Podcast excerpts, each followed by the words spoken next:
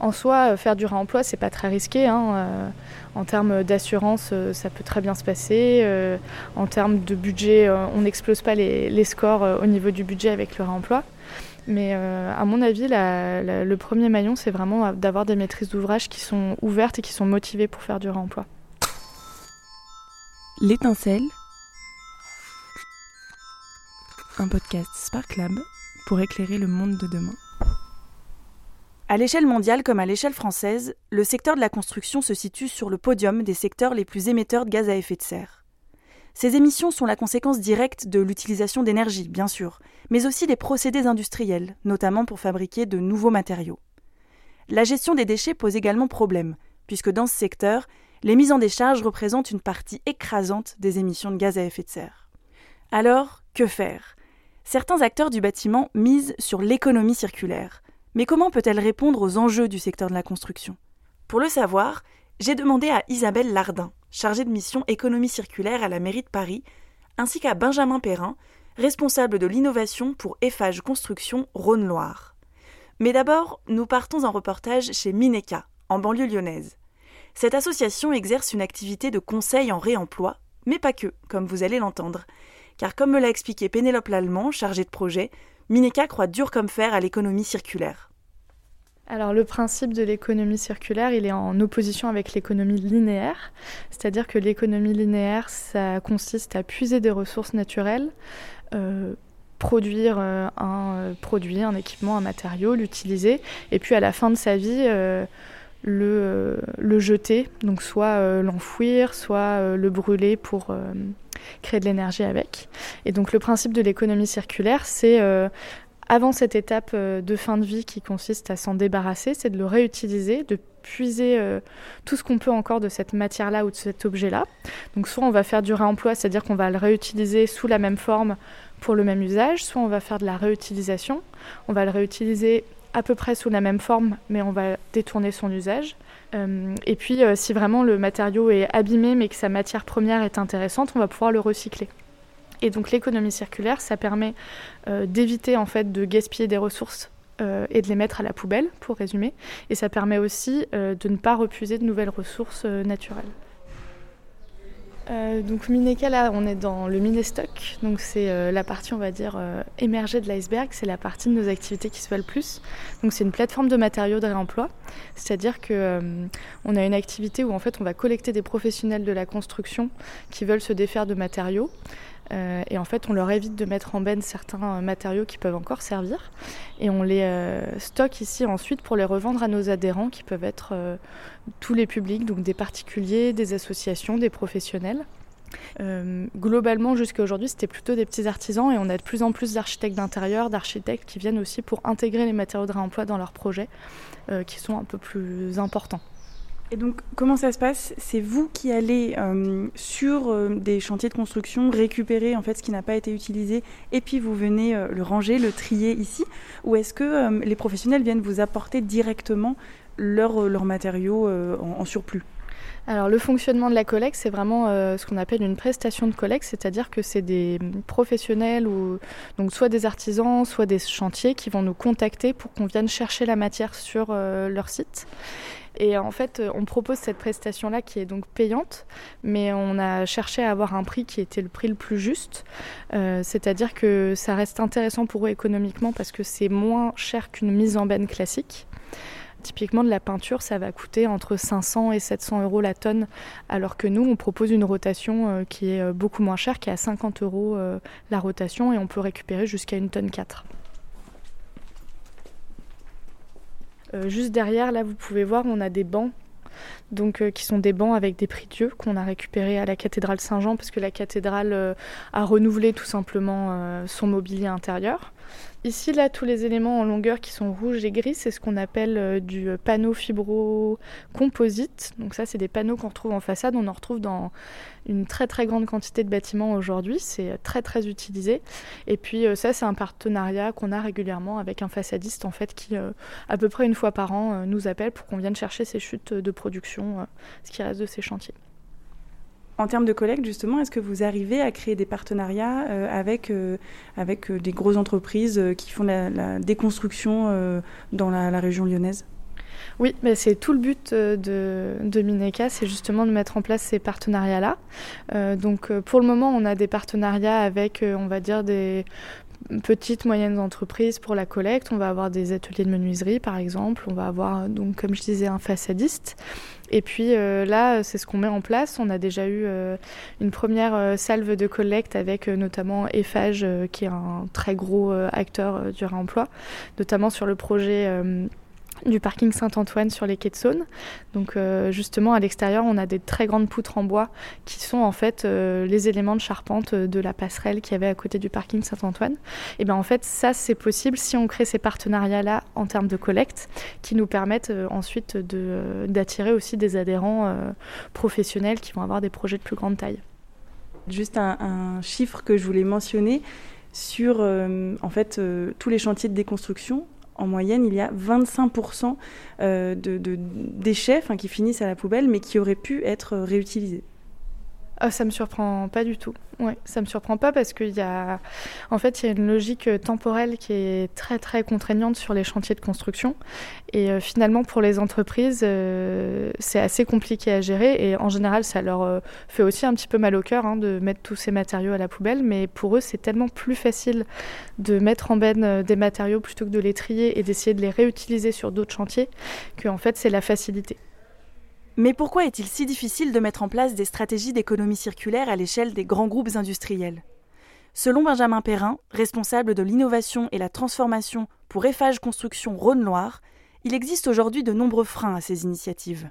Euh, bien sûr que c'est difficile puisque, puisque euh, c'est une démarche de changement, euh, donc ça nécessite un petit peu d'effort. on a pas mal de freins réglementaires, que ce soit sur une démarche d'économie circulaire par rapport à réutiliser des matériaux pour un autre usage.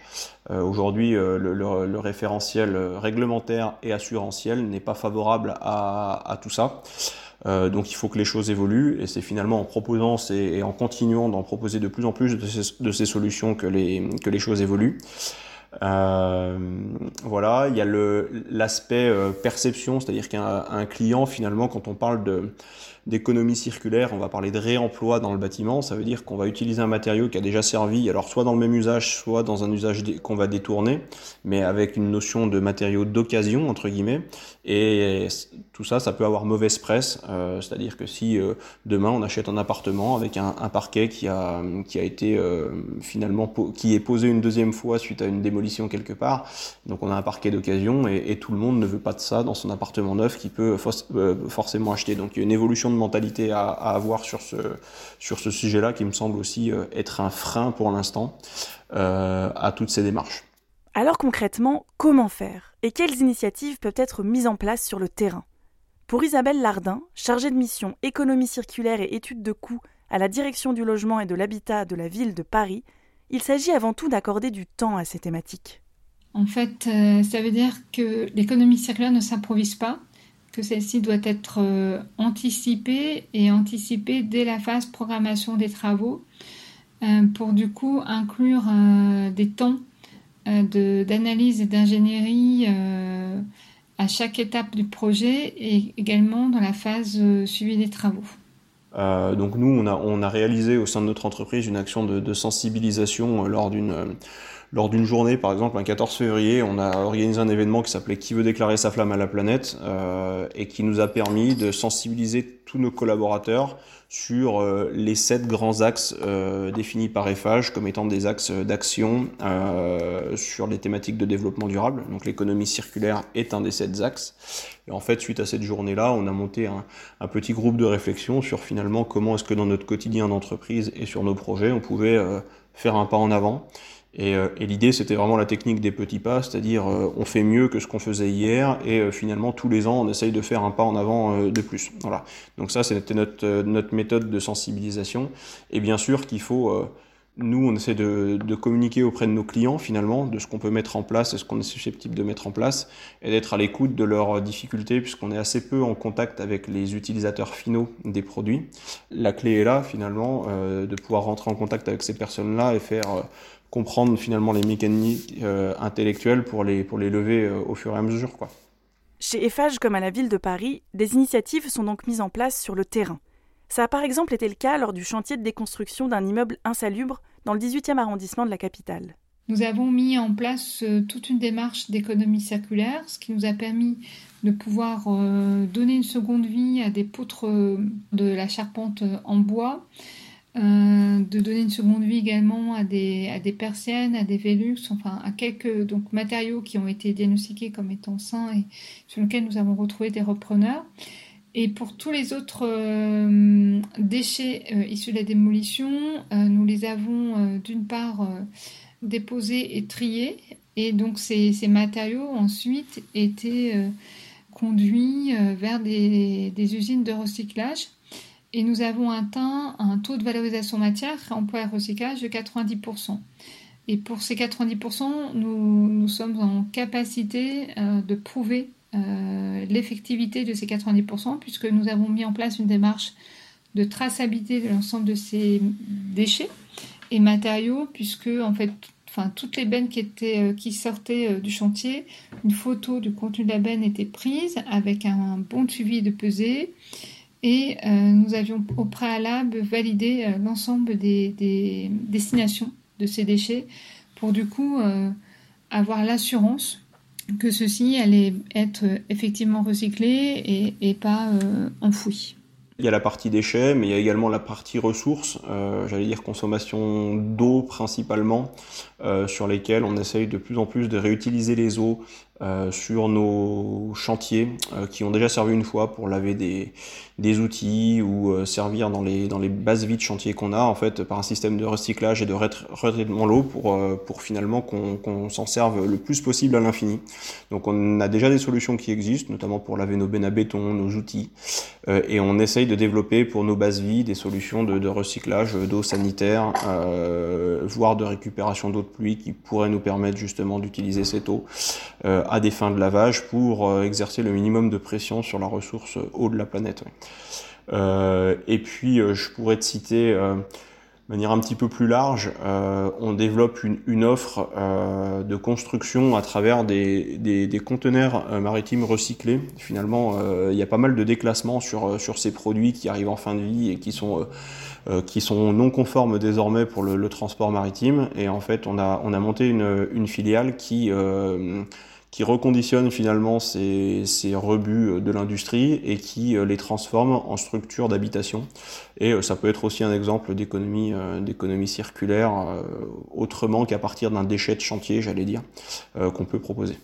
Vous l'entendez, ces initiatives prennent du temps et demandent un certain investissement. Mais alors, quel est l'intérêt pour les industriels? Il y a différents intérêts. Il y a un intérêt le plus connu et le plus simple à comprendre, c'est l'intérêt environnemental il y a un intérêt euh, qui, est apparu ces, derniers temps où vous n'êtes pas sans avoir entendu euh, la pénurie de matériaux et l'augmentation des prix des matériaux. Euh, le fait de privilégier la sobriété en matériaux donc, permet de, réduire l'impact de cette crise, les retards de calendrier liés à cette pénurie ou la hausse, puisque si vous privilégiez des matériaux de seconde vie, vous êtes indépendant de tous les jeux euh, économique, euh, géopolitique euh, sur l'approvisionnement des matières. Donc, vous avez un intérêt économique et en même temps, vous êtes vous avez une indépendance vis-à-vis de, ces, de ces phénomènes et beaucoup de chercheurs et économistes les ont étudiés et si aujourd'hui on en parle beaucoup parce que c'est la crise Covid qui l'a accéléré, il est fort probable que cette pénurie ou ces, ces événements d'augmentation significative des, prix risquent de se répéter à l'avenir et avec des cycles de plus en plus courts. je pense que c'est pas un intérêt, moi j'évoquerais plutôt notre responsabilité. Euh, comme je l'expliquais, euh, aujourd'hui, euh, on a un métier qui est formidable puisqu'on permet aux gens de, se loger, entre autres. néanmoins, on, on, on, exerce une pression sur les ressources de la planète et en fait, voilà, c'est une responsabilité de préserver ça. Donc finalement, La question, elle se pose pas vraiment de savoir s'il faut ou pas le faire. Euh, et je pense que, étant une grande entreprise euh, et un fleuron de la construction française, euh, c'est aussi important qu'on serve d'exemple et de locomotive sur ce type de, sujet. Par contre, on n'y arrivera pas tout seul, et c'est bien pour ça que qu'il est important d'en parler et finalement d'associer différentes compétences sur sur ce sujet d'évolution. Vous venez d'écouter L'étincelle, un podcast Spark Lab réalisé par Pauline Boulet.